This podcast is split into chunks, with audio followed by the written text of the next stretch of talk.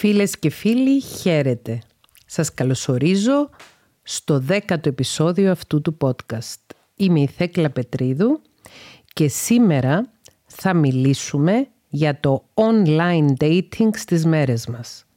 Τις εφαρμογές γνωριμιών, με πιο γνωστή από όλες το Tinder, όλες φυσικά λειτουργούν με ένα παρόμοιο τρόπο και πώς μπορούμε να χρησιμοποιήσουμε αυτές τις εφαρμογές γνωριμιών προς όφελός μας όταν βρισκόμαστε στη διαδικασία αναζήτησης ερωτικού συντρόφου, στη διαδικασία αναζήτησης ουσιαστικής βαθιάς ανθρώπινης σύνδεσης. Δεν θα σας χρυσώσω το χάπι, δεν θα σας πω τα πράγματα διαφορετικά από ό,τι είναι. Η πραγματικότητα είναι ότι στις μέρες μας το φλερτ έχει αλλάξει μορφή.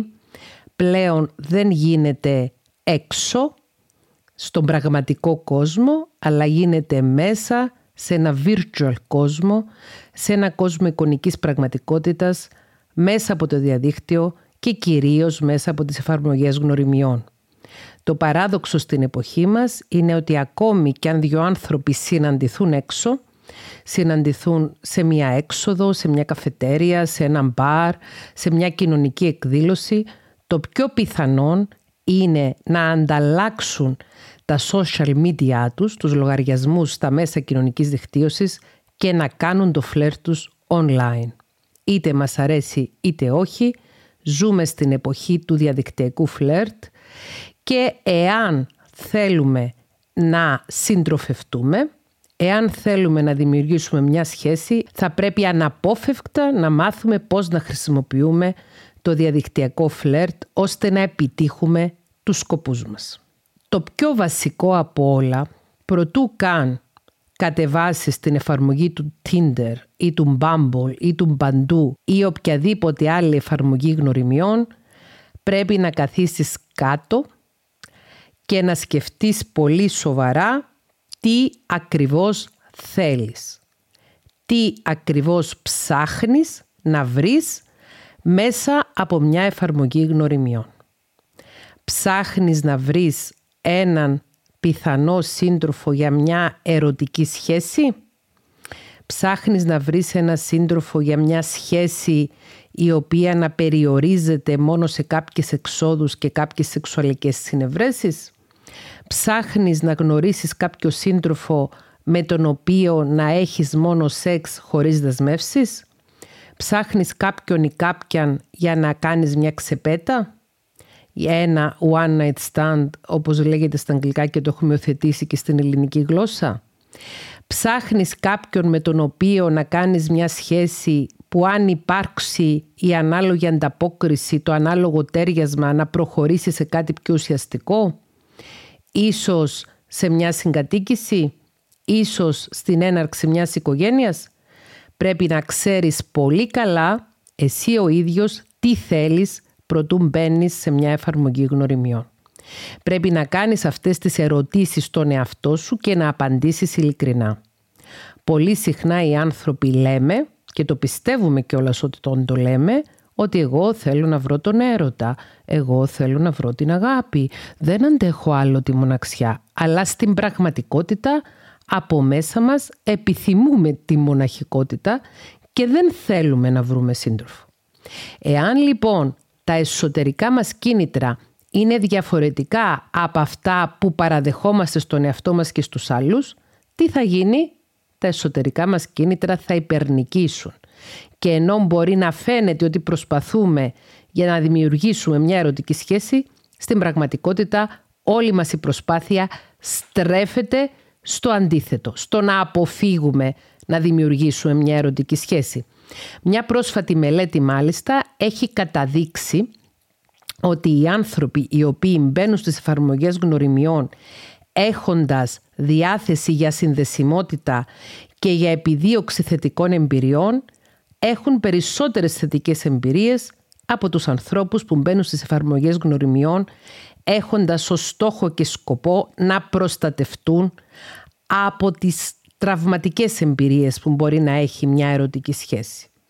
Και αν το πάρουμε αυτό στο προ προηγούμενο επεισόδιο του podcast, όπου μιλούσαμε για τα στυλ προσκόλλησης στη θεωρία της προσκόλλησης και για τα στυλ δεσμού, ένας άνθρωπος με αποφευκτικό στυλ δεσμού ή αποφευκτικό στυλ προσκόλλησης μπορεί να φτιάξει μια πολύ ωραίο προφίλ στο Tinder ή σε οποιαδήποτε άλλη εφαρμογή γνωριμιών, να γράφει κιόλας ότι είμαι ελεύθερος, είμαι ελεύθερη, είμαι διαθέσιμος, είμαι διαθέσιμη, να το πιστεύει κιόλας, αλλά εάν έχει ένα αποφευκτικό στυλ δεσμού θα κάνει τα πάντα προκειμένου να μην πληγωθεί και το πιο βασικό που έχεις να κάνεις για να μην πληγωθείς είναι να μην κάνεις σχέση. Γιατί στην πραγματικότητα οποιοδήποτε άνθρωπος μπαίνει στη διαδικασία δημιουργίας ερωτικής σχέσης είναι πολύ πιθανόν να πληγωθεί.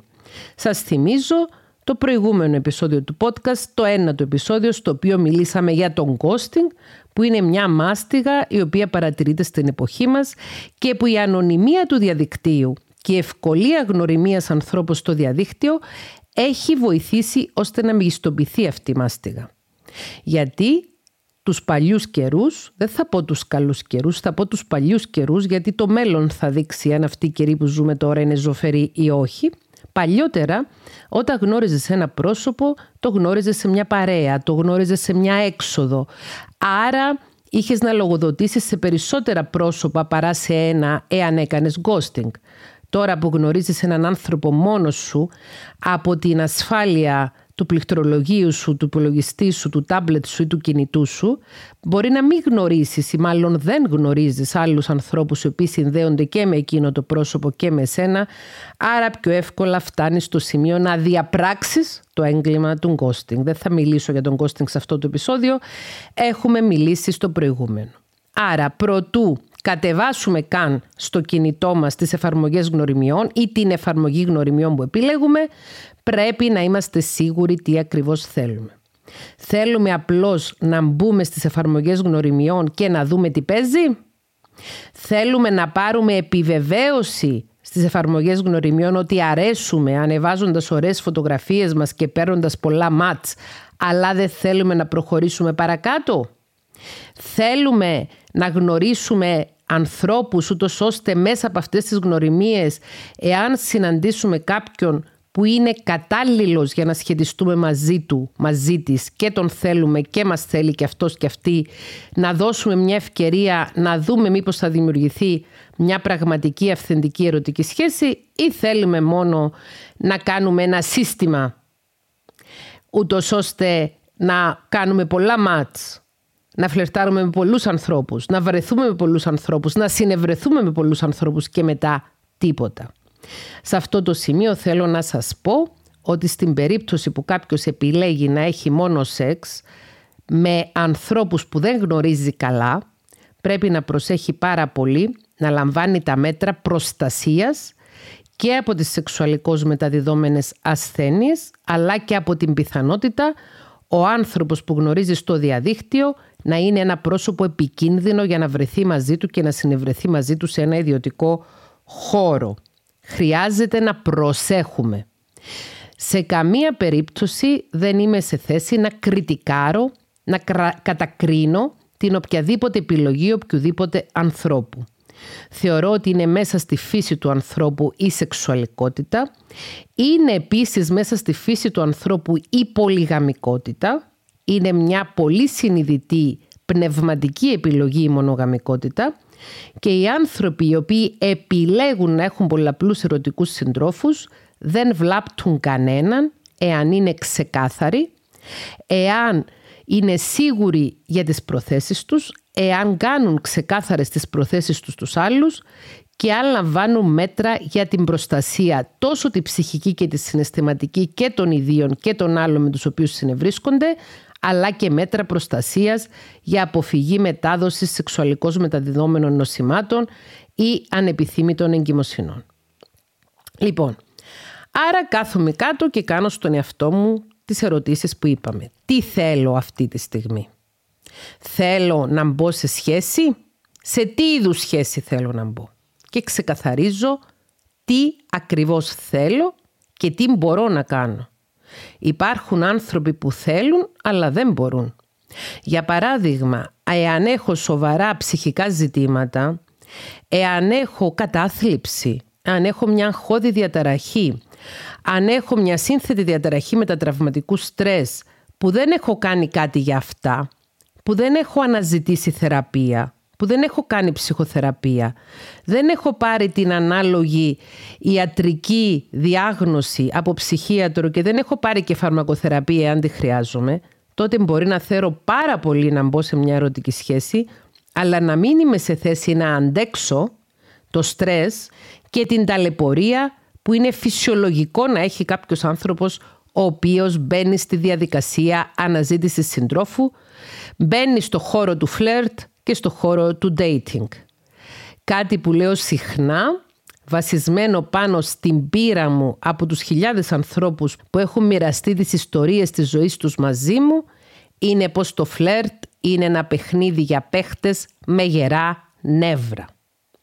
Γιατί είναι πολύ πιθανόν όταν φλερτάρει ένας άνθρωπος και όταν βγαίνει ένα ραντεβού να φάει και απόρριψη, να φάει και χιλόπιτα όπως λέμε στην καθομιλουμένη, να φάει και άκυρο, να απορριφθεί, να φάει ghosting, να του τύχει να του κάνουν εγκατάλειψη σαν φάντασμα δίχως εξηγήσεις και να κουραστεί ψυχικά. Και να τον προσβάλλει κάποιος. Μπορεί κάποιος να κάνει ακόμη και negging κατά τη διάρκεια του φλερτ. Negging είναι ένα άλλο γερούνδιο, το οποίο αναφέρεται σε ένα άλλο όπλο του ψυχολογικού πολέμου, όπου τη λέμε στον άλλον εντός εισαγωγικών με καλές προθέσεις. Εν είδη αστείου προσβάλλουμε τον άλλον, κάνουμε ένα λεγόμενο προσβλημέντο, ένα κομπλιμέντο στο οποίο λέμε κάτι αρνητικό, για παράδειγμα τι όμορφο πρόσωπο που είχες, αλλά αν έδιωχνες και 10 κιλά θα φαινόσουν ακόμη πιο όμορφος. Για παράδειγμα, αυτό είναι ένα σχόλιο το οποίο συνιστά negging. Κατά τη διάρκεια του φλερτ και του dating, πολλοί άνθρωποι κάνουν και negging. Άρα πρόκειται για ένα χώρο δύσκολο, πρόκειται για μια προσπάθεια Δηλαδή, αν όντως είστε σε θέση, εάν είστε σίγουροι ότι είστε έτοιμοι να μπείτε σε μια ερωτική σχέση, πρέπει να αφιερώσετε χρόνο και ενέργεια, κόπο, εργασία, ούτως ώστε να το επιτύχετε. Αγαθά κόπισκτώνται. Σε καμία περίπτωση δεν πιστεύω πως το να φτιάξει ένας άνθρωπος μια όμορφη ερωτική σχέση είναι θέμα τύχης.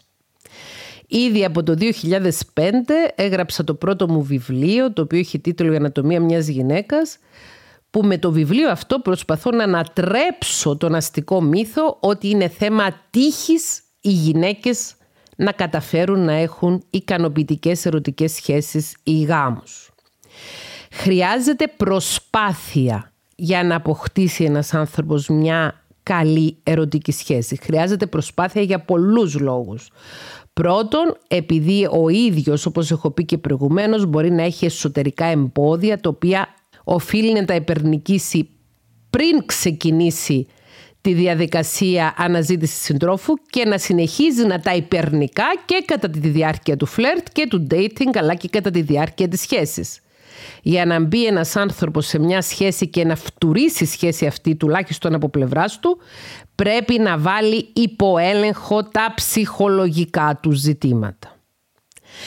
Επίσης, είναι δύσκολη εργασία και πρέπει να εφιερώσεις χρόνο και ενέργεια γιατί θα μιλήσεις με πολλούς ανθρώπους, θα αρχίσεις πολλές συνομιλίες, θα πρέπει να ξοδέψεις χρόνο για να γνωρίσεις αρκετά στοιχεία από τους συνομιλητές σου, ώστε να επιλέξεις με ποιους από αυτούς θα θελήσεις και εσύ και θα θελήσουν και αυτοί να έχετε μια διαζώση συνάντηση, να δεις τα δεδομένα σου και να αποφασίσεις. Αυτό δεν γίνεται αστραπιαία και δεν γίνεται στιγμιαία. Θέλει χρόνο για να κάνεις μια καλή επιλογή, μια ταιριαστή επιλογή. Σκεφτείτε πόσο χρόνο αφιερώνουμε για να βγάλουμε μια άδεια οδήγησης αυτοκίνητου, για παράδειγμα. Πόσα μαθήματα κάνουμε, πόσες φορές πάμε να δώσουμε για τα σήματα ή να δώσουμε για την άδεια κλπ. κλπ. Γιατί από ό,τι ακούω τώρα οι νεαροί δεν παίρνουν την άδεια οδήγησης με την πρώτη. Νομίζω το σύστημα τέτοιο ώστε να μην την παίρνουν με την πρώτη. Ή σκεφτείτε πόσο χρόνο αφιερώνουμε για να μάθουμε μια ξένη γλώσσα ή πόσο χρόνο αφιερώνουμε για να αποκτήσουμε ένα επαγγελματικό προσόν ή πόσο χρόνο αφιερώνουμε για να χτίσουμε κάτι υλικό. Πόσο μάλλον να χτίσουμε κάτι πνευματικό, ψυχικό και συναισθηματικό όπως είναι μία σχέση. Μία ερωτική σχέση είναι κάτι το οποίο ποθούν οι περισσότεροι άνθρωποι, ίσως 99% των ανθρώπων που δεν βρίσκονται μέσα σε σχέση ποθούν να έχουν ερωτική σχέση και οι περισσότεροι άνθρωποι δηλώνουν ότι θα ήταν η ζωή τους καλύτερη εάν ήταν μέσα σε μια καλή σχέση ή αν δεν ήταν μέσα σε αυτή την κακή σχέση που βρίσκονται σήμερα και θα ήταν ενδεχομένως σε μια καλύτερη σχέση εάν η ζωή τους θα ήταν αλλιώς. Χωρίς να σημαίνει ότι όλοι οι άνθρωποι που βρίσκονται μέσα σε ερωτική σχέση γάμο είναι ευτυχείς ή είναι ικανοποιημένοι από τη ζωή τους. Εξακολουθεί το ρομαντικό, ερωτικό, σεξουαλικό κομμάτι της ύπαρξής μας να μας απασχολεί και να είναι εξαιρετικά κρίσιμο για τη ψυχική και συναισθηματική μας ισορροπία. Ως ενήλικες άνθρωποι Κατά τη γνώμη μου χρειάζεται να πάρουμε τον εαυτό μας στα σοβαρά και αν νιώθουμε τη βαθιά επιθυμία να συνδεθούμε ερωτικά με έναν άλλον άνθρωπο και να έχουμε ερωτική ζωή, να αφιερώσουμε χρόνο και ενέργεια ούτως ώστε να δώσουμε στον εαυτό μας την ευκαιρία να το επιτύχει αυτό.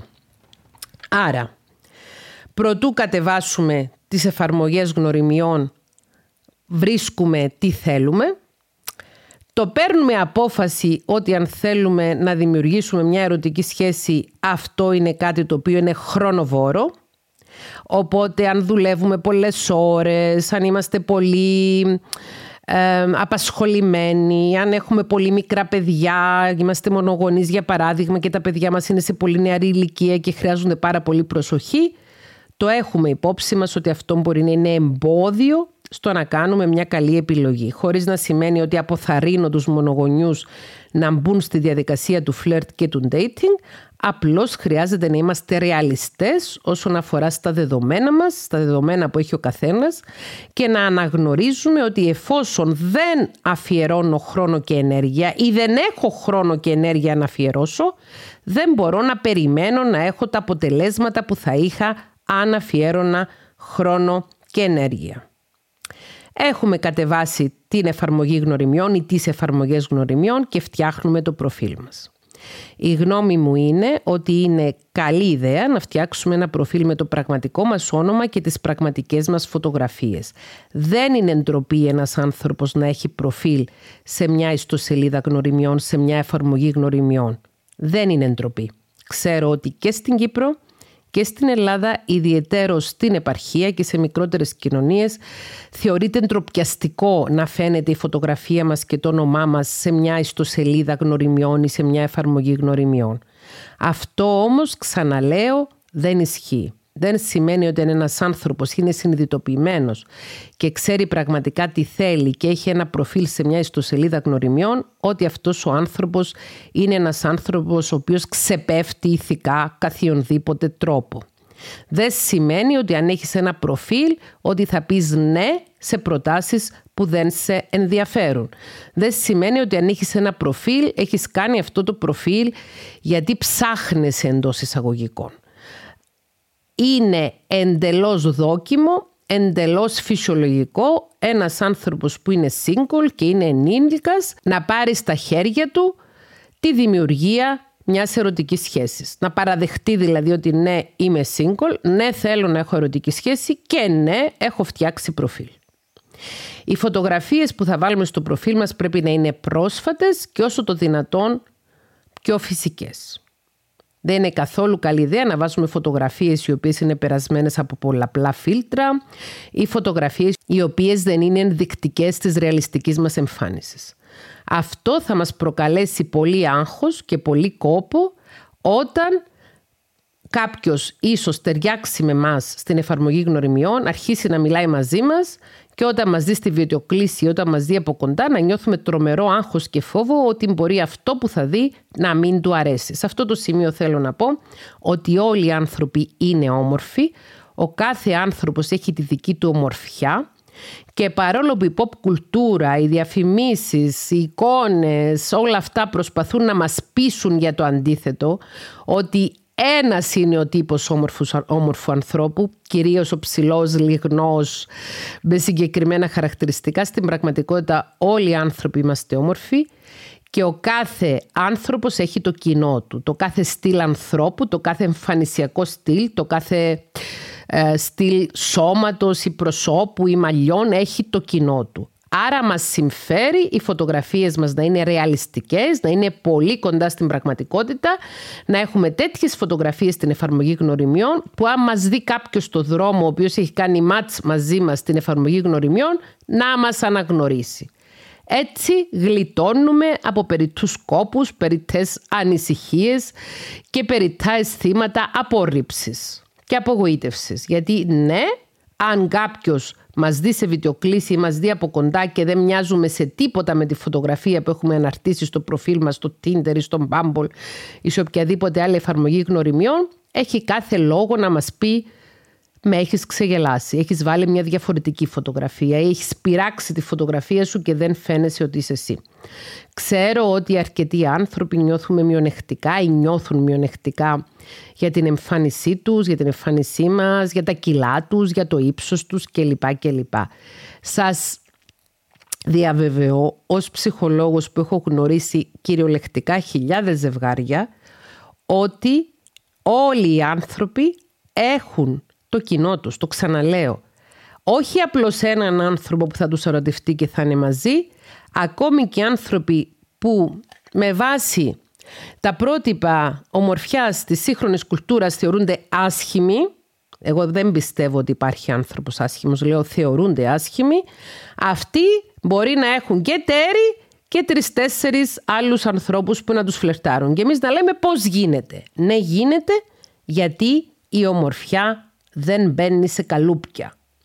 Παρόλο που λόγω της βιομηχανίας της μόδας, λόγω όλων των εξελίξεων που έχουν επισέλθει όσον αφορά την εμφάνιση κυρίως των γυναικών από το Δεύτερο Παγκόσμιο Πόλεμο και μετά, μας δίνει ένα σωρό αρνητικά μηνύματα για την αυτοεικόνα μας, για την εμφάνιση μας και την ομορφιά, στην πραγματικότητα η ανθρώπινη ομορφιά δεν χωράει σε καλούπια. Και το λέω αυτό ως ψυχολόγος.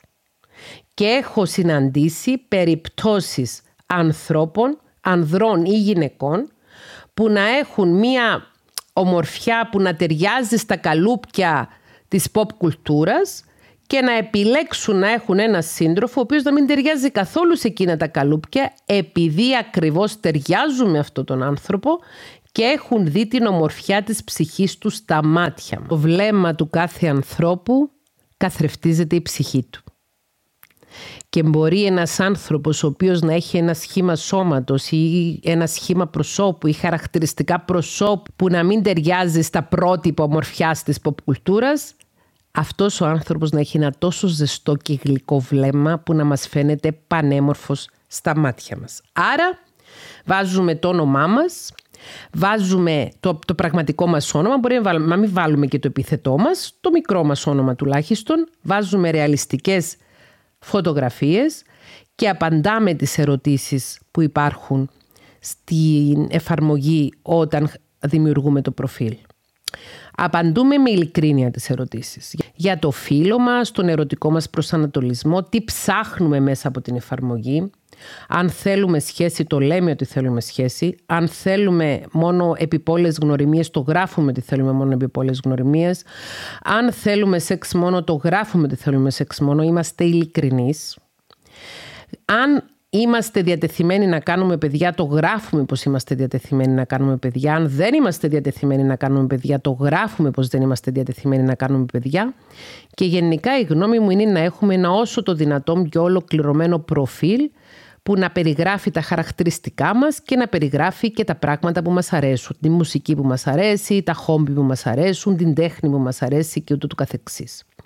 Επίσης, αυτές οι εφαρμογές σου δίνουν ένα σημείο, ένα χώρο στο οποίο γράφεις μια μικρή παράγραφο για να περιγράφεις τον εαυτό σου. Φροντίζουμε σε αυτή την παράγραφο να αποτυπώσουμε όσο πιο ρεαλιστικά γίνεται ποιοι είμαστε και τι θέλουμε. Για παράδειγμα, αν έφτιαχνα εγώ ένα προφίλ σε μια εφαρμογή γνωριμιών θα έγραφα. Είμαι μια γυναίκα 48 ετών, έχω παντρευτεί στο παρελθόν και έχω ενήλικα παιδιά, δεν επιθυμώ να ξαναγίνω μητέρα, δεν επιθυμώ να κάνω άλλα παιδιά, δεν επιθυμώ να παντρευτώ, δεν επιθυμώ να συγκατοικήσω. Αυτό που επιθυμώ θα είναι, τώρα ήμουν έτοιμη να πω θα ήταν επειδή ακριβώς δεν επιθυμώ προφανώς, είδατε την εσωτερική κινητοποίηση. Αυτό που επιθυμώ είναι μια όμορφη σχέση με συναισθήματα, πνευματική σύνδεση, με έναν άνθρωπο που να ταιριάζουμε στον τρόπο που σκεφτόμαστε, να έχουμε παρόμοιες αρχές και αξίες, έναν άνθρωπο ο οποίος επίσης να είναι επαγγελματίας, δηλαδή είναι ένας άνθρωπος που να τον απορροφάει η δουλειά του, γιατί και εμένα με απορροφάει πολύ η δουλειά μου, έναν άνθρωπο που να έχει γεμάτη ζωή, δηλαδή όχι κάποιον αργόσχολο, κάποιον ο οποίος να δουλεύει και να του αρέσει η δουλειά του, να έχει ενδιαφέροντα και να το γεμίζουν τα ενδιαφέροντά του, έναν άνθρωπο που να έχει ασφαλή δεσμό και ο οποίος να είναι διατεθειμένος να δημιουργήσει μια μονογαμική σχέση με μια γυναίκα με την οποία δεν θα συγκατοικήσει, δεν θα είναι όλη τη μέρα μαζί, αλλά θα έχεις συναντήσεις μια με δύο φορές την εβδομάδα. Αυτό θα έγραφα αν έκανα α, προφίλ σε μια εφαρμογή γνωριμιών αυτή τη στιγμή. Όμως επειδή δεν είμαι σε θέση και αυτή τη στιγμή έχω άλλα πράγματα που είναι πιο σημαντικά για μένα, δεν φτιάχνω προφίλ σε εφαρμογή γνωριμιών και δεν τα γράφω αυτά. Εάν όμως κάποια στιγμή φτιάξω, αυτά θα γράψω. Και όταν είχα φτιάξει το παρελθόν, κάτι παρόμοιο είχα γράψει. Και φυσικά αυτά που έγραψα, ήταν περίπου αυτά που σας έχω περιγράψει προλίγου, ήταν και ένα καλό τεστ για να φανεί από την αρχή ποιος άνθρωπος μπορεί να είναι εντελώς ατέριαστος για να τον γνωρίσω. Για παράδειγμα, έχει τύχει να, να δεχθώ επίθεση για αυτή την περιγραφή που έκανα στο προφίλ μου, του στυλ τι γυναίκα είσαι εσύ η οποία θέλεις μόνο τη διασκέδασή σου και θέλεις μόνο την εκπλήρωση των σεξουαλικών σου φαντασιώσεων και δεν θέλεις να προσφέρεις κάτι σε έναν άνδρα. Ε, κάποιος ο οποίος μου έκανε αυτή την ερώτηση προφανώς είναι μισογίνης, άρα unmatch. Και μάλιστα όχι unmatch και block. Δηλαδή μπλοκάρισε εκείνο το προφίλ για να μην μπορεί να σε ξαναβρει. Κάποιος άλλος μου είχε γράψει «Εμένα με ενδιαφέρει μια γυναίκα η οποία να μπορεί να συντηρήσει ένα σπίτι». Με ενδιαφέρει μια γυναίκα η οποία να συγκατοικήσει μαζί μου, να κάνει τις δουλειές του σπιτιού, να μαγειρεύει, να σκουπίζει, να πλένει. Πάλι unmatch. Γιατί δεν έχω διάθεση να γίνω ή και εκεί βοηθός κανενός ούτε να μπω σε μια. Δεν, είμαι σε, δεν έχω διάθεση καν να μπω σε μια σχέση συγκατοίκησης, πόσο μάλλον να μπω σε μια σχέση στην οποία να κάνω εγώ όλες τις δουλειές και ο άλλος να κάθεται. Τέτοιου είδους αποκρίσεις και αντιδράσεις μας βοηθάνε να καταλάβουμε τι καπνό φουμάρει ο άλλος. Όσα περισσότερα γράψουμε για το τι θέλουμε εμείς ακριβώς από την εφαρμογή και τι ψάχνουμε στην περίπτωση που ψάχνουμε μία σχέση, οι αντιδράσεις θα μας δώσουν να καταλάβουμε αν ταιριάζουν ή όχι με κάποιον άλλον. Επίσης, εγώ πάντοτε βάζω το στοιχείο της μονογαμικότητας γιατί θεωρώ ότι δεν μπορεί να υπάρξει ασφαλής δεσμός αν δεν υπάρχει υπόσχεση της μονογαμικότητας και προσπάθεια για μονογαμικότητα και από τα δύο μέρη. Πολλές φορές έτυχε να μου γράψουν στο παρελθόν «Μα τι αιμονή είναι αυτή που έχεις με τη μονογαμικότητα» ή «Ο άνθρωπος είναι πολυγαμικό είμαστε τώρα στην ηλικία μας για μονογαμικότητες, αφού δεν θες γάμο γιατί βάζεις το θέμα της μονογαμικότητας». Αυτό μου δείχνει ότι ο άνθρωπος ο οποίος μου γράφει είναι ένας άνθρωπος ο οποίος ενδιαφέρεται για μια πολυγαμική φάση. Και επειδή εγώ ενδιαφέρομαι για μια μονογαμική βάση, ενώ ενδιαφερόμουν τότε που είχα το προφίλ, σας λέω τώρα δεν έχω προφίλ πουθενά, επειδή ενδιαφερόμουν για μια μονογαμική φάση, είπα όχι ευχαριστώ, δεν θα πάρω και unmatch. Λοιπόν, μετά που θα φτιάξουμε το προφίλ μας, αρχίζουμε να περιδιαβαίνουμε μέσα στην εφαρμογή και να βλέπουμε διάφορα προφίλ. Αν μας αρέσει ένα προφίλ, πατάμε καρδιά, ή κάνουμε swipe right, γυρίζουμε με το δάχτυλό μας τη σελίδα προς τα δεξιά ή αν δεν μας αρέσει πατάμε swipe left και γυρίζουμε τη σελίδα προς τα αριστερά. Η γνώμη μου είναι ότι πρέπει να κοιτάμε προσεκτικά ένα προφίλ. Να μην κάνουμε αυτό το μετροφίλημα, το ας πάρω το Tinder και ας κάνω καμιά εκατοσταριά swipes μέσα σε 10 λεπτά. Όχι. Αν παίρνουμε στα σοβαρά τον εαυτό μας, αν παίρνουμε στα σοβαρά την επιθυμία μας για δημιουργία ερωτικής σχέσης, πρέπει να δώσουμε χρόνο να μελετήσουμε ένα προφίλ. Να διαβάσουμε λίγο το προφίλ κάποιου άλλου ανθρώπου. Τι κοιτάζω σε ένα προφίλ; Κοιτάζω αν είναι συμπληρωμένο. Ένας άνθρωπος ο οποίος φτιάχνει ένα προφίλ στο οποίο δεν μπαίνει στον κόπο να απαντήσει ερωτήσεις και να βάλει στοιχεία για τον εαυτό του, μας δείχνει ότι είτε κρύβεται, είτε δεν θέλει να αποκαλυφθεί ποιος είναι και γιατί να κρύβεται κάποιος, Μήπως κρύβεται επειδή δεν είναι πραγματικά διαθέσιμος, μήπως κρύβεται επειδή είναι κάποιος που είναι παντρεμένος ή κάποια που είναι παντρεμένη ή σε σχέση και έχουν φτιάξει αυτό το προφίλ απλώς για να καυλαντήσουν ή να μικροαπιστήσουν. Micro-cheating, μικροαπιστία, είναι το φαινόμενο εκείνος στο οποίο άνθρωποι που είναι μέσα σε γάμο ή σχέση μπαίνουν σε εφαρμογές γνωριμιών, μπαίνουν στα κοινωνικά δίκτυα και ανταλλάζουν φλερταριστικά μηνύματα με άλλους ανθρώπους για να τονωθεί το εγώ τους, στους οποίους μισοψευδοερωτεύονται κιόλας, αλλά δεν κάνουν και τίποτα παραπάνω και είναι μέσα στη σχέση τους. Και αυτό ονομάζεται μικροαπιστία, γιατί δεν είναι απιστία με την έννοια του να πάνε να έχουν σεξουαλική σχέση, σεξουαλική επαφή με έναν άλλον άνθρωπο πέρα από το τέρι τους. Δεν είναι συναισθηματική απιστία με την έννοια το ότι δημιουργούν μια ερωτική συναισθηματική σχέση με κάποιον άλλον άνθρωπο έστω και αν δεν φτάσουν μέχρι το σεξ. Είναι μικροαπιστία γιατί δίνουν την ενέργειά τους έξω από τη σχέση τους, έξω από το γάμο τους και στην ουσία κοροϊδεύουν όχι μόνο τον σύντροφο τους, τη σύντροφό τους αλλά και άλλους ανθρώπους με τους οποίους μικροαπιστούν. Ενδείξεις ότι ένα προφίλ ανήκει σε κάποιον που είναι δεσμευμένος είναι ότι δεν έχει φωτογραφία, έχει ένα πολύ βιαστικό ψευδόνυμο, έχει κάποια στοιχεία του στυλ ύψος, ε, αν κάποιος θεωρεί το ύψος του είναι ευνοϊκό και θα τον κάνει να είναι ξέρω εγώ 1 και 85 λέει ο άλλος και είναι 80 κιλά του γυμναστηρίου ένα προφίλ το οποίο έχει καπανί για παράδειγμα, τώρα μιλάω υποθετικά, καπανί για όνομα χρήστη, ούτε Κωνσταντίνος, ούτε Κώστας, ούτε Γεώργιος, καπανί. Από κάτω άνδρας, ετεροφιλόφιλος, ένα 80 και 80 κιλά γυμνασμένος. Αυτό θέλει μόνο σεξ. Αν εγώ θέλω να φλερτάρω και να βγω ραντεβού και να δω αν θα δημιουργηθεί μια σχέση, τότε θα κάνω swipe left σε αυτό το προφίλ. Προσοχή και από τα πολύ στυλιζαρισμένα προφίλ, τα προφίλ τα οποία είναι εξαιρετικά καλογραμμένα, γιατί μπορεί είτε να ανήκουν σε κάποιον απαταιώνα σχέσεων, con artist, κάποιον ο οποίος μπαίνει στο Tinder ή σε οποιαδήποτε άλλη εφαρμογή γνωριμιών προκειμένου να αλλιεύσει θύματα, να τους πουλήσει έρωτα και να τους πάρει τα λεφτά τους, είτε ανήκει σε κάποιον ο οποίος είναι παίχτης ο οποίος είναι αυτό που θα λέγαμε παλιότερα για έναν άνδρα γυναικάς ή είναι παίχτρια. Κάποιον ο οποίος παίζει με τα συναισθήματα των άλλων προκειμένου να ρουφήξει συναισθηματική ενέργεια, να πάρει ναρκισιστική τροφοδότηση, να φτιαχτεί και μετά να τους παρατήσει στα στημένες λεμονόκουπες, να τους κάνει ghosting. Άρα, κάνουμε μια πρώτη, ένα πρώτο ξεδιάλεγμα κοιτάζοντας τα προφίλ αν οι φωτογραφίες κάποιου ανθρώπου φαίνονται πολύ ψεύτικες, πολύ πιθανό να μην είναι και δικές του. Πολύ συχνά άνθρωποι φτιάχνουν προφίλ στο Tinder και χρησιμοποιούν φωτογραφίες κάποιων ηθοποιών ή φωτογραφίες κάποιων άλλων ανθρώπων που παίρνουν από τα κοινωνικά τους προφίλ. Επίσης προφίλ που δεν έχουν φωτογραφία ε, ίσως να κρύβουν από πίσω κάποιον άνθρωπο ο οποίος να μην θέλει να φαίνεται πως είναι στο Tinder επειδή είναι δεσμευμένος. Δεν θα εμπιστευόμουν ένα προφίλ χωρίς φωτογραφία.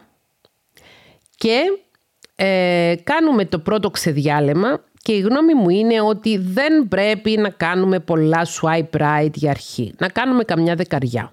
Δηλαδή μπορεί να δούμε 200 προφίλ και από τα 200 να επιλέξουμε τα 10 να κάνουμε swipe right. Όταν ματσάρουμε, όταν γίνει match, match γίνεται όταν και οι δύο βάλουν καρδιά ο ένας τον άλλο και οι δύο πατήσουν swipe right, τότε μπορεί να αρχίσει το chat, η ανταλλαγή γραπτό μήνυμά του. Η εφαρμογή Bumble έχει αυτή την ιδιαιτερότητα ότι πρέπει η γυναίκα πρώτη να στείλει μήνυμα όταν γίνει το match, δεν δικαιούται ο άνδρας. Στο Tinder όμως δεν παίζει ρόλο. Κατά τη γνώμη μου, όταν γίνει match μεταξύ δύο προφίλ και δεν αρχίσει συνομιλία όταν είναι και οι δυο online, γίνεται αμέσως το unmatch. Δηλαδή, αν εγώ έχω μια ειδοποίηση στο κινητό μου, πες ότι εγώ έφτιαξα ένα λογαριασμό στο Tinder, ε, είδα 200 προφίλ, από τα 200 έκανα swipe right, επέλεξα τα 10 που μου φάνηκαν πιθανώς πιο κατάλληλα και κάθομαι εγώ, βλέπω τηλεόραση, έχει και 10 ώρες που έχω κάνει εγώ το swipe right και μου έρχεται μια ειδοποίηση στο κινητό ότι κάποιος έχει ματσάρει μαζί μου, κάποιος έχει κάνει match. Σημαίνει ότι αυτή τη στιγμή που έρχεται η ειδοποίηση κάποιος άλλος βλέπει το προφίλ μου εκείνη τη στιγμή και πατάει δεξιά. Όταν έρθει το match και ο άλλος, εκτός από την περίπτωση που είμαστε στον Bumble είπαμε, και ο άλλος δεν στείλει μήνυμα το πρώτο πεντάλεπτο, το πρώτο δεκάλεπτο, την πρώτη ώρα, τις πρώτες δύο ώρες, σημαίνει ότι αυτός ο άνθρωπος έχει μπει μέσα στο Tinder ή σε οποιαδήποτε άλλη εφαρμογή και έχει κάνει swipe right σε όλα τα προφίλ ή σε πολλά προφίλ και αυτή τη στιγμή είναι απασχολημένος γιατί καυλαντίζει με κάποιον άλλο σε κάποιο άλλο προφίλ. Οπότε κάνουμε unmatch.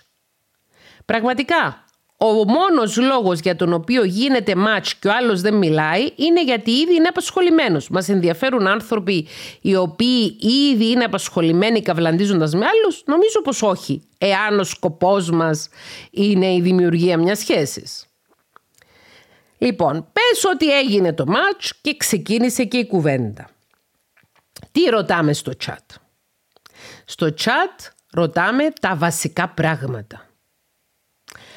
Ρωτάμε την ηλικία του άλλου, το φίλο του άλλου, το αν είναι όντως ελεύθερος ο άλλος ο άνθρωπος και τι ψάχνει από την εφαρμογή. Όταν σας πει κάποιος «Γάμο θες κοπέλα μου» και με ρωτάς τι ψάχνω από την εφαρμογή ενώ στο προφίλ του έγραψε ότι είναι έτοιμος για σχέση ή ψάχνει σοβαρή σχέση άμα συρρονευτεί με αυτόν τον τρόπο κατευθείαν unmatch. Γιατί κάποιος ο οποίος θα μιλήσει έτσι υποτιμητικά σημαίνει ότι δεν έχει σκοπό να κάνεις σοβαρή σχέση. Και γιατί να είναι ντροπή και γιατί να είναι κάτι αξιόμεμπτο και γιατί να είναι κάτι για το οποίο να κοροϊδεύουμε τους άλλους το να θέλουν να φτιάξουν μια σχέση ζωής. Γιατί γιατί εμείς δεν θέλουμε να φτιάξουμε σχέση ζωής. Εμείς είμαστε ήδη σε μια σχέση ζωής που την έχουμε κάνει σκατά, με συγχωρείτε για την έκφραση, και γι' αυτό καυλαντίζουμε στο Tinder ή οπουδήποτε αλλού. Οπότε αμέσως unmatch. Εάν στο chat, στη συνομιλία μέσω γραπτών μηνυμάτων, η απάντηση στο ερώτημα τι ψάχνεις είναι μία προσβολή και ένα nagging, έχουμε ε, εξηγήσει προηγουμένως τι είναι το nagging, η κοροϊδία, η, διακοδό, η διακομόδηση σου από κάποιον άλλον, η ελαφριά υποτίμηση, τότε αυτό είναι ένδειξη και ότι αυτός ο άνθρωπος δεν έχει καλές προθέσεις ή δεν έχει τις προθέσεις που καταγράφει ότι έχει, αλλά είναι και ένδειξη ότι πολύ πιθανόν να έχει ναρκισιστικό στυλ προσωπικότητας. Θυμηθείτε το επεισόδιο για τον ναρκισισμό και τα στοιχεία και τα χαρακτηριστικά της προσωπικότητας που έχει ένας άνθρωπος με ναρκιστικό στυλ προσωπικότητας, ένας ναρκισιστής. Δεν θέλουμε να γνωρίσουμε κανέναν ναρκισιστή στο Tinder και όμως υπάρχουν πολλοί ναρκισιστές στο Tinder, όπως υπάρχουν και πολλοί ναρκισιστές στη ζωή. Άρα έχουμε τα μάτια μας ανοιχτά. Προτού προχωρήσουμε παρακάτω, μετά το match, στο chat ρωτάμε τα βασικά. Πες ας πούμε ότι κάποιος έχει απαντήσει όμορφα τις βασικές ερωτήσεις με σεβασμό, με σοβαρότητα, δεν μας κοροϊδεύει γιατί ρωτάμε για ποιο σκοπό είσαι εσύ, προχωράμε παρακάτω. Επίσης εδώ θέλω να πω ότι αν κάποιος σας πει μπήκα στο Tinder από περιέργεια ή μπήκα να δω τι παίζει, πάλι unmatch. Γιατί σημαίνει ότι ο άνθρωπος αυτός το δηλώνει από την αρχή ότι δεν έχει σκοπό να φλερτάρει ουσιαστικά, μόνο να καυλαντήσει. Οπότε, unmatch. Εάν εσείς θέλετε να φλερτάρετε ουσιαστικά, εννοείται ότι οι οδηγίες σε αυτό το podcast αναφέρονται περισσότερο σε ανθρώπους οι οποίοι είναι μόνοι, νιώθουν μοναξιά και θέλουν να δημιουργήσουν μια ερωτική σχέση στη ζωή τους. Ας το πω καλύτερα, είναι μόνοι, απολαμβάνουν τη μοναχικότητα, αλλά υπάρχει και μια ερωτική μοναξιά και θέλουν να δημιουργήσουν μια ερωτική σχέση στη ζωή τους και πρέπει επιτέλους να σταματήσουμε να ντρεπόμαστε γιατί θέλουμε τα φυσικά και τα αυτονόητα. Είναι φυσικό και αυτονόητο για τον κάθε άνθρωπο να επιθυμεί και να θέλει ένα δεσμό συναισθηματικά ασφαλή, ερωτικό δεσμό στη ζωή του. Δεν είναι ντροπή να θέλουμε να έχουμε μια όμορφη ερωτική σχέση. Δεν είναι ντροπή να θέλουμε να αγαπηθούμε και να αγαπήσουμε. Δεν είναι ντροπή. Δυστυχώς ζούμε σε μια κοινωνία που με πολύ μεγάλη ευκολία κοροϊδεύει η κοινωνία τους ανθρώπους που θέλουν να παντρευτούν, τους ανθρώπους που θέλουν να φτιάξουν οικογένεια, τους ανθρώπους που θέλουν να κάνουν αυτό που ονομάζεται σοβαρή ερωτική σχέση ή μακροχρόνια ερωτική σχέση ή μια αυθεντική ουσιαστική ερωτική σχέση. Θεωρώ ότι από τη στιγμή που στο chat έχουμε πει τα βασικά πρέπει να προχωρήσουμε σε μια βιντεοκλήση μέσω της εφαρμογής. Οι εφαρμογές γνωριμιών προσφέρουν την πιθανότητα, τη δυνατότητα κάποιος να κάνει βιντεοκλήση χωρίς να δώσει τον τηλεφωνικό του αριθμό. Από τη βιντεοκλήση μπορούμε να δούμε αν το πρόσωπο το οποίο βρίσκεται πίσω από το προφίλ είναι το ίδιο με αυτό στις φωτογραφίες. Μέσα από τη βιντεοκλήση μπορούμε να δούμε το ύφος και το βλέμμα αυτού του ανθρώπου και ένας ο οποίος λέει αλήθεια και είναι όντως single και είναι όντως διαθέσιμος θα βγει στη βιντεοκλήση. Κάποιος ο οποίος το παίζει ελεύθερος, το παίζει single, το παίζει διαθέσιμος ή κάποιος ο οποίος δεν ανταποκρίνεται η εμφάνισή του, η ρεαλιστική στις φωτογραφίες που έχει ανεβάσει, θα αποφύγει τη βιντεοκλήση. Κατά τη γνώμη μου, δεν συνεχίζουμε να φλερτάρουμε και να τσατάρουμε, να χρησιμοποιήσω τον όρο της νεολαίας και να μιλάμε με μηνύματα με κάποιον ο οποίος αρνείται να βγει σε βιντεοκλήση. Τώρα, αν μας πει ο άνθρωπος είμαι στη δουλειά μου, σχολνώ στις 2.30, ε, 3 παρατέταρτο να σε πάρω βιντεοκλήση, ναι, θα περιμένουμε. Δεν λέω τώρα, άντρα θέλω, τώρα το θέλω. Αλλά σου πει εγώ δεν βγαίνω σε βιντεοκλήση και είναι πολύ νωρίς, λέμε λυπάμαι, εγώ δεν κάνω γνωριμίες με avatar, κάνω γνωριμίες με ανθρώπους, θέλω να γνωρίσω άνθρωπο, οπότε αν δεν βγαίνει στη βιντεοκλήση δεν θα συνεχίσει το μάτσο μας. Θα γίνουμε unmatch. Άρα βγαίνουμε νωρίς στη βιντεοκλήση για να έχουμε μια πιο ρεαλιστική εικόνα και εντύπωση και όψη του πώς είναι ο άλλος άνθρωπος, να δούμε πώς είναι όταν μιλάει. Υπάρχουν άνθρωποι που τα καταφέρνουν καταπληκτικά στη γραπτή γλώσσα και δεν τα καταφέρνουν στην προφορική. Και υπάρχουν και άνθρωποι οι οποίοι είναι γλυκύτατοι και είναι πολύ προσινείς, αλλά δεν τα καταφέρνουν στη γραπτή έκφραση. Δεν τα καταφέρνουν στα γραπτά μηνύματα. Γι' αυτό είναι σημαντικό να γίνει η βιντεοκλήση. Για να δούμε αυτόν τον άνθρωπο, να τον ακούσουμε να συνομιλεί αυτόν τον άνθρωπο και να έχουμε μια εικόνα πιο ολοκληρωμένη αυτού του ανθρώπου. Άρα, μετά από τις πρώτες βασικές ερωτήσεις στο chat, πάμε στη βιντεοκλήση. Πάμε στη βιντεοκλήση για να σιγουρευτούμε ότι μιλάμε με άνθρωπο, όχι με bot, όχι με ένα πρόγραμμα ηλεκτρονικού υπολογιστή, όχι με τεχνητή νοημοσύνη. Μιλάμε με άνθρωπο και ότι αυτός ο άνθρωπος είναι όπως είναι στις φωτογραφίες ή όχι ή είναι διαθέσιμος ή όχι. Μετά τη βιντεοκλήση, εάν μας αρέσει αυτό που είδαμε, εάν νιώθουμε καλά με την επαφή που είχαμε με εκείνον τον άνθρωπο, αν αρέσουμε και σε εκείνον τον άνθρωπο, αν και αυτός νιώθει καλά, τότε προχωρούμε στο να έχουμε μία συνάντηση διαζώσης. Η γνώμη μου είναι ότι δεν είναι καθόλου καλή ιδέα να ξεκινήσουμε μια virtual σχέση, μια σχέση φανταστική, μέσα από ανταλλαγή μηνυμάτων, sexting ή οτιδήποτε άλλο μπορεί να γίνεται μέσα στις εφαρμογές γνωριμιών. Υπάρχει τεράστιος κίνδυνος να προσκοληθούμε πάνω σε έναν άνθρωπο τον οποίον τον πλάθουμε στη φαντασία μας και δεν τον έχουμε γνωρίσει πραγματικά. Προσοχή, γιατί υπάρχει αυτός ο κίνδυνος. Υπάρχει ο κίνδυνος να νιώσουμε έλξη για το rush, για αυτό το high, για αυτή την έξαρση των συναισθημάτων που έχουμε κάθε φορά που παίρνουμε ένα καινούριο μήνυμα και πολλές φορές υποσυνείδητα να αποφεύγουμε τη διαγνώση γνωριμία και επικοινωνία γιατί ίσως ξέρουμε ότι άμα βρεθούμε από κοντά θα ξενερώσουμε και θα χαλάσουμε το παραμυθάκι. Αν όμως αυτό που ψάχνουμε μέσα από μια εφαρμογή γνωριμιών είναι τη δημιουργία μιας πραγματικής σχέσης, τότε πρέπει η γνωριμία να γίνει όσο το δυνατόν πιο γρήγορα.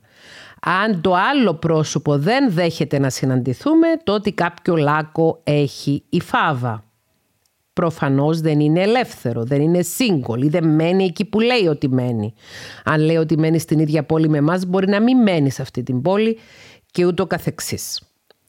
Επειδή αναφέρθηκα εντάχει στο sexting, ίσως να χρειαστεί να κάνουμε και κάποιο ειδικό επεισόδιο σε αυτό το podcast για το sexting και τι σημαίνει το sexting και τι σημαίνει το sexting μεταξύ δύο ανθρώπων που έχουν όντως σχέση και τι σημαίνει το sexting μεταξύ αγνώστων, η γνώμη μου είναι ότι σε μια εφαρμογή γνωριμιών δεν ανταλλάζουμε ούτε μηνύματα σεξουαλικού περιεχομένου, ούτε φωτογραφίες, ούτε βίντεο.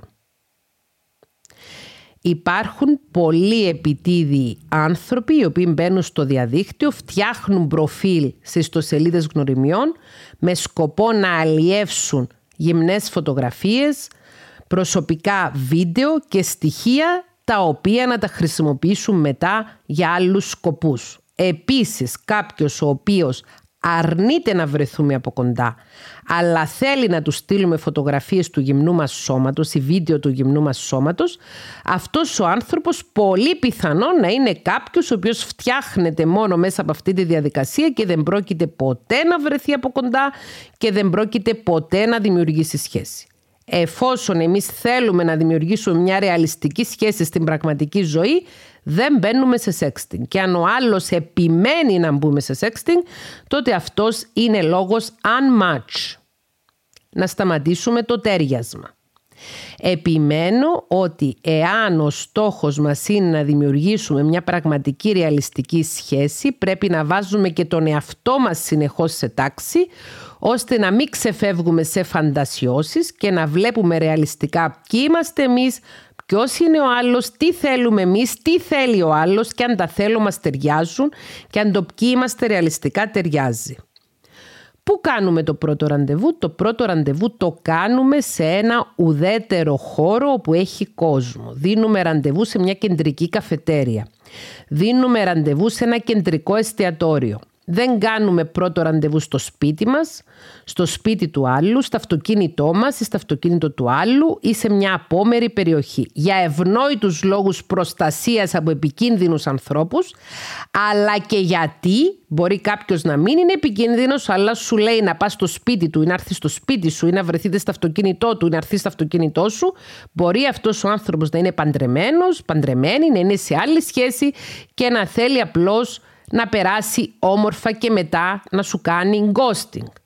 Εάν κάποιος δεν θέλει να βγει μαζί σου δημοσίως και να σας ζουν δημοσίως οποιοδήποτε σε δημόσιο μέρος, κάποιο λάκκο έχει φάβα ή δεν του άρεσες αρκετά ώστε να έχει μετά που θα βρεθείτε δημοσίως κάποια εντός εικόνη υποχρέωση προς εσένα ή δεν ενδιαφέρεται για να δημιουργήσει μια σχέση ή θέλει απλώς να περάσει ωραία. Υπάρχουν πάρα πολλοί άνθρωποι και κυρίως άνδρες, υπάρχουν και γυναίκες, αλλά κυρίως άνδρες οι οποίοι μπαίνουν στο Tinder απλώς για να κάνουν hookups. Απλώς για να κάνουν σεξ χωρίς συνέστημα, σεξ της μιας βραδιάς ή σεξ χωρίς συνέστημα από την πλευρά τους, αλλά να θέλουν να δημιουργηθεί συνέστημα από την πλευρά του άλλου προσώπου, ούτως ώστε να είναι ποιοτικότερη σεξουαλική εμπειρία. Γιατί το σεξ χωρίς συνέστημα δεν είναι τόσο συναρπαστικό όσο το σεξ με συνέστημα. Και ένας άνθρωπος ο οποίος νιώθει κάποια συναισθήματα και έχει κάποιες προσδοκίες και έχει αναπτύξει κάποια ερωτικά συναισθήματα θα είναι πιο δοτικός στη σεξουαλική πράξη. Γι' αυτό επιμένουμε η πρώτη συνάντηση να είναι σε δημόσιο μέρος. Εάν δεν θέλει να βρεθεί σε δημόσιο μέρος, τότε unmatch. Έτσι απλά, αν θέλουμε να έχουμε αποτελέσματα. Ξαναλέω, αν και εμάς μας ενδιαφέρει απλώς να καυλαντήσουμε, ή αν και εμάς μας ενδιαφέρει απλώς να ασχοληθούμε με φαντασιώσεις και να περάσουμε έτσι μια περιπετιούλα και μετά τίποτα, οκ. Πάλι όμως παίρνουμε μέτρα προστασίας. Μέτρα προστασίας από σεξουαλικώς μεταδιδόμενες ασθένειες, οπωσδήποτε πάντοτε προφυλακτικό και εάν θα συναντηθούμε με κάποιον από το διαδίκτυο, δίνουμε τα στοιχεία του σε ένα πρόσωπο εμπιστοσύνης δικό μας, ενημερώνουμε αυτό το πρόσωπο ότι αυτός ο φίλος μου, αυτή η φίλη μου με αυτό το όνομα και αυτό τον αριθμό τηλεφώνου έχει τα στοιχεία σου, ούτως ώστε να εξασφαλίσουμε ότι θα υπάρχει κάποιο accountability όπως θα έλεγε και ο πρίγκιπας Χάρη ότι υπάρχει κάποια ανάληψη ευθύνης εκ μέρους του άλλου προσώπου. Αν σου πει όχι δεν δέχομαι να δώσεις το τηλέφωνο μου στην κολλητή σου ή στον κολλητό σου δεν θέλω να ξέρει άλλος ότι θα βρεθούμε unmatch, unmatch, unmatch. Επίσης εννοείται ότι δεν συναντιόμαστε διαζώσεις με άνθρωπο που δεν έχουμε τον τηλεφωνικό του αριθμό και που η μόνη επαφή που έχουμε είναι μόνο μέσα από την εφαρμογή. Βγαίνουμε από την εφαρμογή όσο πιο γρήγορα γίνεται. Δηλαδή μετά από το πρώτο τσατάρισμα, μετά από τα πρώτα μηνύματα που ανταλλάζουμε και μετά από την πρώτη βιντεοκλήση δίνουμε τον τηλεφωνικό μας αριθμό. Και μιλούμε μετά με γραπτά μηνύματα ή μιλούμε στην εφαρμογή του WhatsApp ή στην εφαρμογή του Viper ή του Telegram ή ξέρω εγώ σε κάποιο Messenger. Αλλά να ξέρει ο άλλος το πραγματικό μας όνομα, τον τηλεφωνικό μας αριθμό, να ξέρουμε και εμείς το πραγματικό του όνομα και τον τηλεφωνικό του αριθμό και να υπάρχουν κάποια βασικά στοιχεία ότι αυτός ο άνθρωπος ξέρει ότι βγαίνει με έναν άνθρωπο και ότι θα συναντήσει συναντήσει έναν άνθρωπο, τον οποίο άνθρωπο, εάν τον βλάψει, θα έχει συνέπειες, γιατί το ξέρουν και δύο-τρει άλλοι. Προσοχή, προσοχή, προσοχή. Αν σας λέει δεν θέλω να πεις σε κανέναν ότι θα βρεθούμε, δεν θέλω να πεις σε κανέναν ότι θα συναντηθούμε, αυτό είναι επικίνδυνο και κάνουμε unmatch. Πάμε λοιπόν στο πρώτο ραντεβού. Τι ερωτήσεις κάνουμε στο πρώτο ραντεβού; Στο πρώτο ραντεβού προσέχουμε πάρα πολύ να παρατηρήσουμε δύο πράγματα. Πρώτον, εάν όντως μας αρέσει εμφανισιακά και ερωτικά ο άνθρωπος αυτός, εμάς αν μας αρέσει, όχι εμείς αν του αρέσουμε, πώς νιώθουμε στην παρουσία αυτού του ανθρώπου, αν βρίσκουμε αυτόν τον άνθρωπο ερωτικά ελκυστικό, αν νιώθουμε άνετα στην παρουσία του, εάν τον κάτι instinct μας, η διέστησή μας μας λέει ότι είναι εντάξει, ότι νιώθουμε ωραία να είμαστε στην παρουσία του, αυτό κοιτάμε. Εάν δεν μας αρέσει κάποιος άνθρωπος εμφανισιακά, δεν το βρούμε ελκυστικό, δεν πρέπει να προχωρήσουμε στη δημιουργία μιας σχέσης. Και προσοχή εδώ στους ανθρώπους με θέματα συνεξάρτησης, γιατί πολύ συχνά οι συνεξαρτώμενοι άνθρωποι επειδή θέλουν αμέτη μουχαμέτη να έχουν σχέση, επειδή θέλουν οπωσδήποτε να συνδέονται με κάποιον άλλον άνθρωπο, μπορεί συχνά να προχωρήσουν στη δημιουργία μιας σχέσης, να προσχωρήσουν σε μια σχέση χωρίς να τους αρέσει ουσιαστικά ο άλλος άνθρωπος.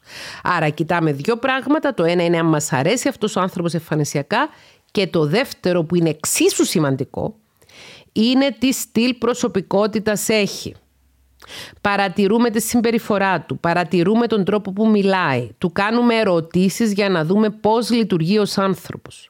Αν είναι ένας άνθρωπος που έχει ενσυναίσθηση, αν είναι ένας άνθρωπος που έχει αυξημένη συναισθηματική νοημοσύνη, αν είναι ένας άνθρωπος που έχει συμπόνια, αν είναι ένας άνθρωπος που έχει αυτογνωσία, αν είναι ένας άνθρωπος που έχει παρόμοιες αρχές και αξίες με τις δικές μας.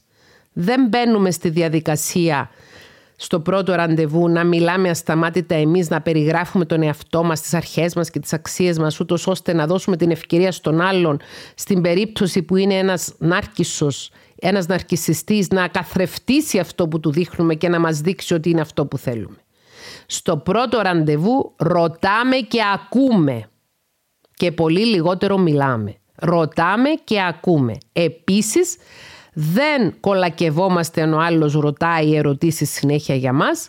Πολλές φορές οι άνθρωποι που είναι μη διαθέσιμοι, οι άνθρωποι που δεν έχουν σκοπό να φτιάξουν μια πραγματική ερωτική σχέση, ρωτάνε πολλές ερωτήσεις για το υποψήφιο θύμα τους, που θα το κοροϊδέψουν δηλαδή ότι θέλουν να φτιάξουν μια πραγματική σχέση ενώ θέλουν ίσως απλώς να περάσουν καλά και μετά να κάνουν ghosting.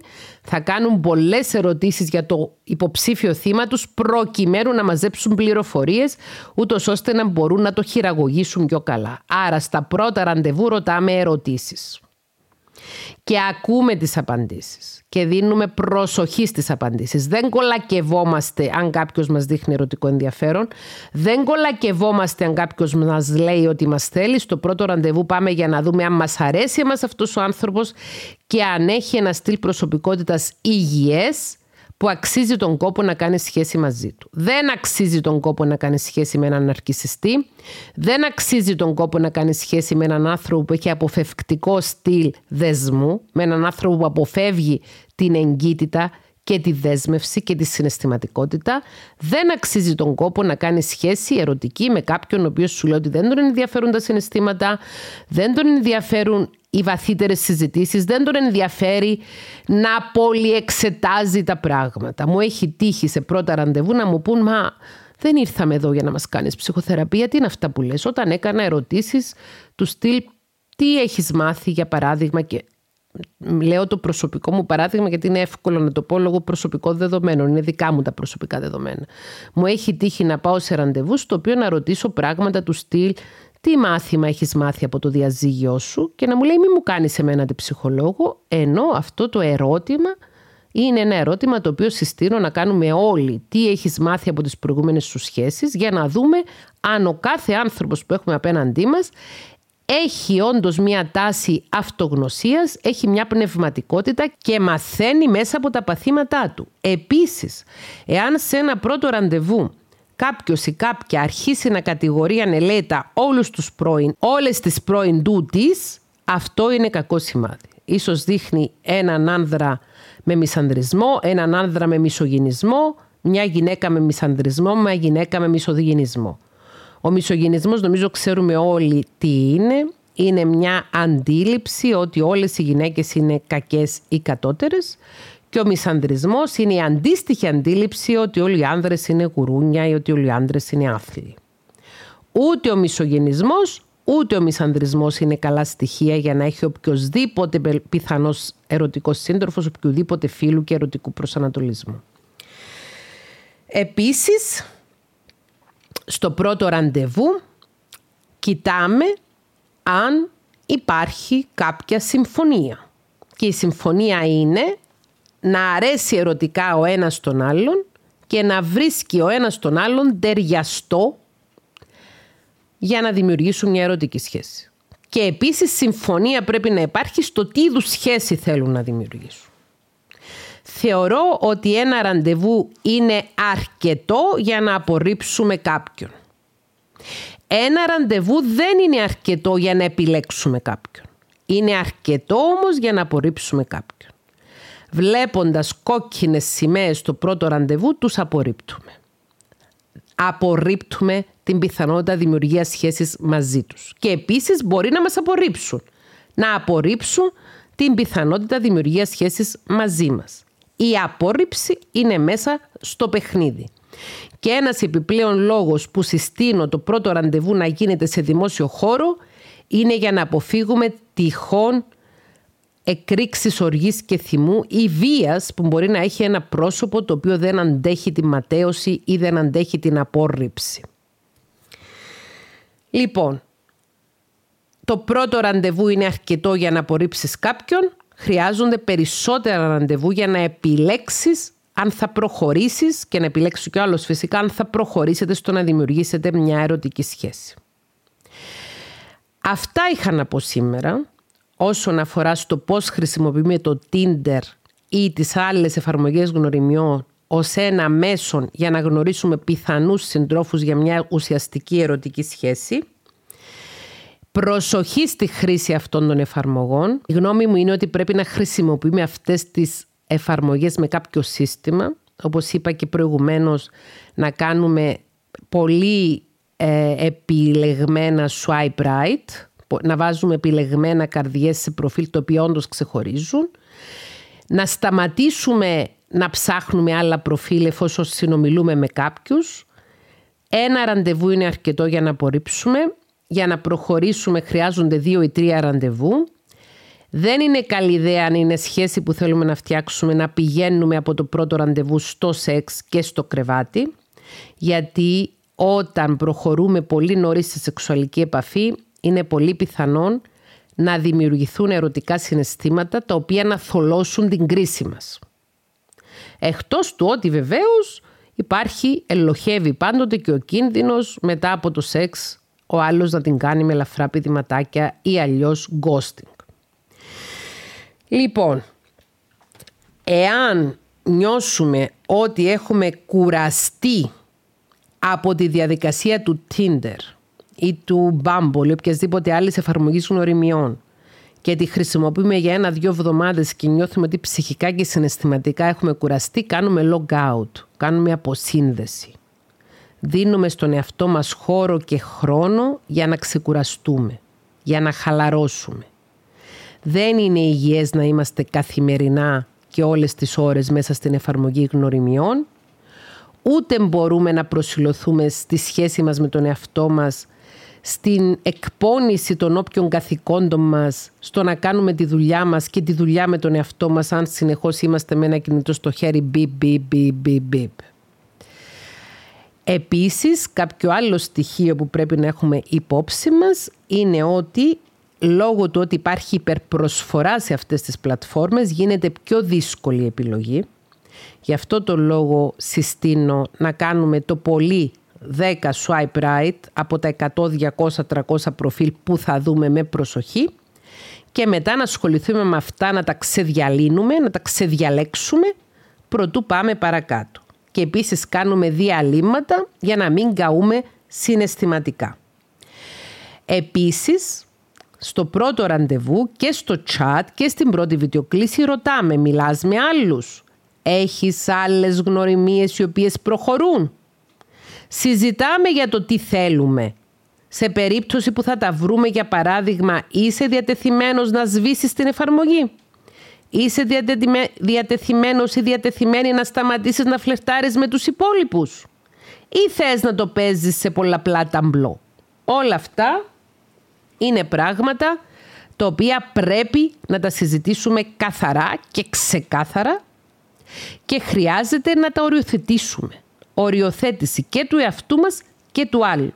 Και αν κάποιος αντιδρά στην οριοθέτησή μας, αντιδρά στους όρους που βάζουμε, τότε unmatch. Unmatch. Και κλείνοντας θα πω αυτό. Μην αφήνετε τον εαυτό σας να ερωτευτεί κάποιον προτού δημιουργηθεί μια ερωτική σχέση. Για να δημιουργηθεί μια ερωτική σχέση είναι αρκετό το να υπάρχει ερωτική έλξη και να υπάρχει ένα τέριασμα με βάση όλα αυτά που έχουμε εξηγήσει σήμερα. Τον τύπο προσωπικότητας, τις αρχές, τις αξίες και τα θέλω. Ο έρωτας μπορεί να ξεκινήσει μετά που θα δημιουργηθεί σχέση. Προσοχή στους κεραυνοβόλους έρωτες, γιατί οι κεραυνοβόλοι έρωτες δεν είναι παρά ψυχοπαθολογική έλξη. Ψυχοπαθολογική έλξη σημαίνει ότι αμέσως μόλις έρθω σε επαφή, έστω και ίντερνετική με κάποιον άνθρωπο που η ψυχοπαθολογία του κουμπώνει με τη δικιά μου, τότε νιώθω μια κατανίκητη έλξη επειδή είμαι το θύμα και έχω συναντήσει το θήτη, επειδή είμαι ο θήτης και έχω συναντήσει πιθανό θύμα, επειδή είμαι συνεξαρτώμενος και έχω συναντήσει νάρκισο, επειδή είμαι ναρκισιστής και έχω συναντήσει συνεξαρτώμενο. Άρα προσέχουμε να μην αφήσουμε τον εαυτό μας να παραμυθιαστεί προτού δημιουργήσουμε μια σχέση. Και επίσης, οι πρώτοι τρεις μήνες μιας νέας σχέσης είναι κρίσιμοι γιατί εκείνο το διάστημα είναι που θα αρχίσουμε να βλέπουμε ακόμη πιο καθαρά τον άλλον. Και αν τυχόν έχουμε πουριτανικές σκέψεις, προκαταλήψεις και απόψεις στο μυαλό μας, του στυλ ότι δεν είναι καλή ιδέα να έχεις πολλούς ερωτικούς συντρόφους ή δεν είσαι σοβαρός άνθρωπος αν ξεκινάς μια σχέση και στις δύο εβδομάδες την τελειώνεις, αυτές οι πολύ συντηρητικές ιδέες μπορεί να μας προκαλέσουν το εξής ατύχημα και δυστύχημα να μείνουμε σε μια σχέση που δεν μας κάνει προκειμένου να φανούμε εμείς σοβαροί. Η σχέση πρέπει να είναι σοβαρή. Η σχέση πρέπει να είναι αξιόλογη. Είναι κάτι το οποίο είναι ευτυχές να μένουμε σε μια σχέση αξιόλογη για μεγάλο χρονικό διάστημα. Είναι κάτι ατυχές να μένουμε σε μια σχέση κακοποιητική ή ατέριαστη για μεγάλο χρονικό διάστημα. Κλείνω, έχω πει 17 φορές τη λέξη κλείνω, αυτή τη φορά κλείνω όμως, κλείνω όμως ανακεφαλαιώνοντας, λέγοντας ότι δεν είναι ντροπή ένας άνθρωπος να ψάχνει τον έρωτα, τη συντροφικότητα, την ερωτική σχέση, το σεξ, οτιδήποτε. Δεν είναι κακή ιδέα να έχουμε προφίλ σε εφαρμογές γνωριμιών. Φτάνει να τις χρησιμοποιούμε τις εφαρμογές γνωριμιών και να μην μας χρησιμοποιούν, γιατί υπάρχουν και αρκετές μελέτες οι οποίες δείχνουν, αποδεικνύουν ότι οι εφαρμογές γνωριμιών παίζουν με τον εγκέφαλό μας, παίζουν με τα συστήματα επιβράβευσης του εγκεφάλου και προκαλούν κάποιο εθισμό. Γι' αυτό και σε αυτό το επεισόδιο έχω δώσει συγκεκριμένες απόψεις για το πώς να τις χρησιμοποιούμε. Έχετε την αγάπη μου. Φιλιά.